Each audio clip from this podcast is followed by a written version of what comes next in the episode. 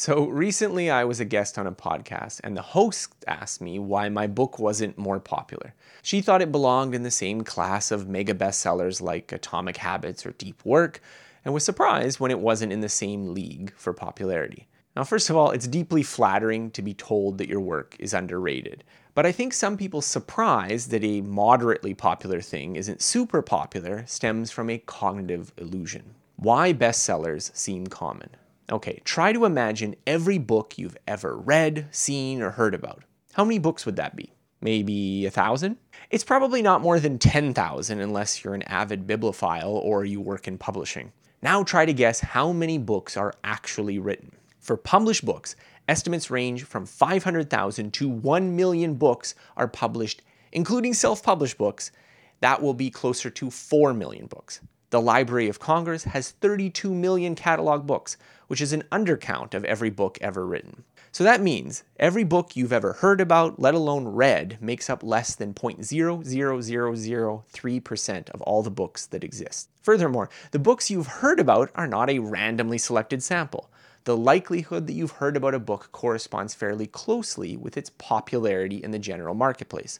The average traditionally published book sells a few thousand copies in its lifetime.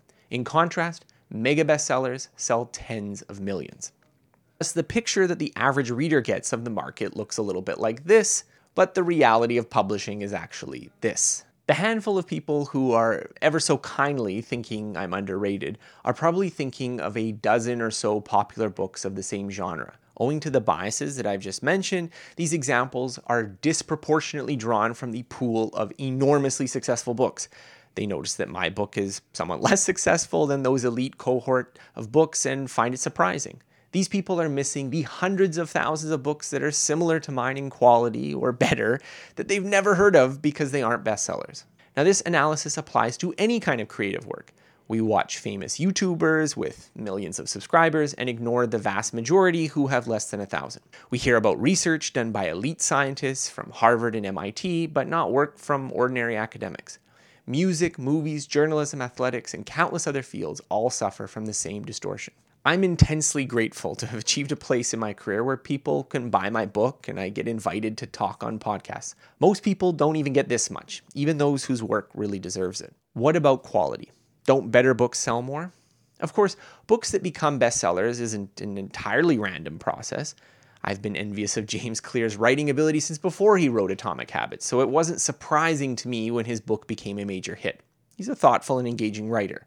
Now, while there are snobs who argue that books' popularity is a sign of low quality, I think this take reflects a particular taste rather than describing a general feature of the mass market. However, even if you try to argue that popularity is perfectly correlated with underlying writing ability, the two scales differ by orders of magnitude.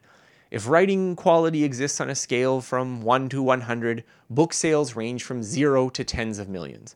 Thus, even in a world where writing quality perfectly predicted sales, it is still really unfair. Those who are ever so slightly better can reap hundreds or thousands of times the rewards. Except almost no one believes that a book's quality perfectly predicts success. Books succeed in part because of quality, but also because of random factors that neither the author nor an outside observer could easily predict. Those who become phenomenal bestsellers are often just as surprised as anyone that their book has taken off. What level of success should you expect? So, at its heart, this suggests a rather pessimistic downgrading of our ability to succeed in fields like book publishing.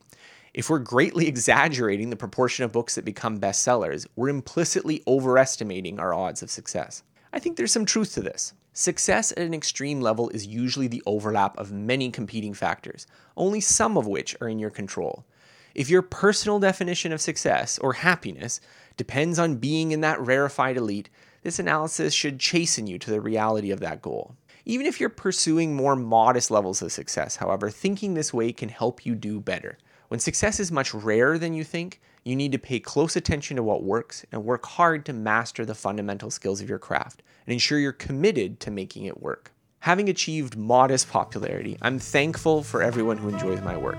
Whether you think my work is underrated or overrated, I'm endlessly grateful for the opportunity to write and talk about things that I find interesting for a living.